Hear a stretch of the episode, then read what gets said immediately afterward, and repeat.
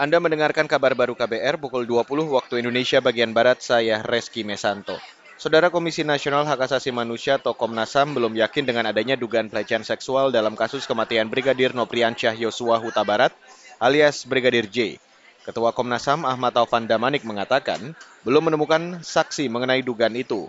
Namun Komnas HAM berpegangan pada standar internasional terkait penanganan kasus kekerasan seksual dengan memperlakukan pengadu sebagai korban meski belum ada kesimpulan akhir. Komnas HAM mengaku kesulitan memeriksa Putri Chandrawati, istri dari perwira polisi Ferdi Sambo yang disebut menjadi korban dugaan pelecehan seksual. Komnas HAM menyarankan penyidik memberi pendampingan psikologi agar penyidikan kepada Putri bisa segera dilakukan. Beralih ke berita selanjutnya, Saudara. Badan Pusat Statistik atau BPS mencatat ada tiga sektor yang berkontribusi paling besar pada pertumbuhan domestik bruto atau PDB dalam tiga bulan terakhir. Kepala BPS Margo Yuwono menyebut sektor tersebut di antaranya pertanian, pertambangan, dan industri.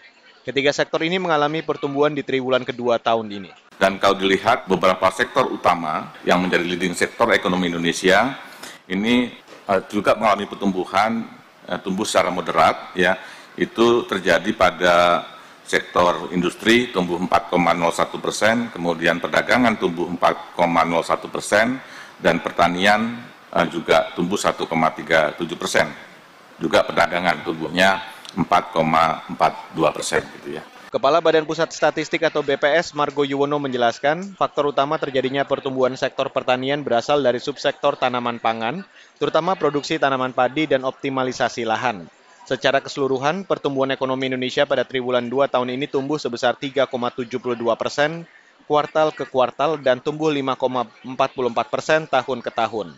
Saudara ribuan tenaga kesehatan di Rumah Sakit Mardi Rahayu, Kabupaten Kudus menerima booster kedua vaksin COVID-19. Direktur Utama Rumah Sakit Mardi Rahayu, Pujianto, mengatakan Vaksinasi booster kedua dilakukan sejak Selasa pekan ini. Kita hari Selasa, jadi lima hari. Begitu kita dapat dropping vaksin Senin, langsung kita siapin semuanya. Uh, total 1.300 kira-kira.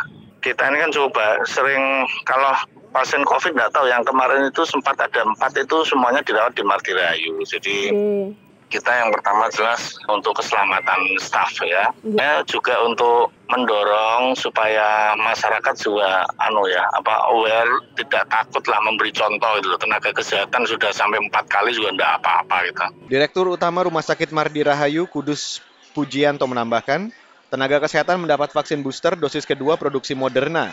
Rumah Sakit Mardi Rahayu menargetkan 220-an tenaga kesehatan menerima suntikan vaksin booster kedua setiap hari. Dan saudara, Demikian kabar baru, saya Reski Mesanto.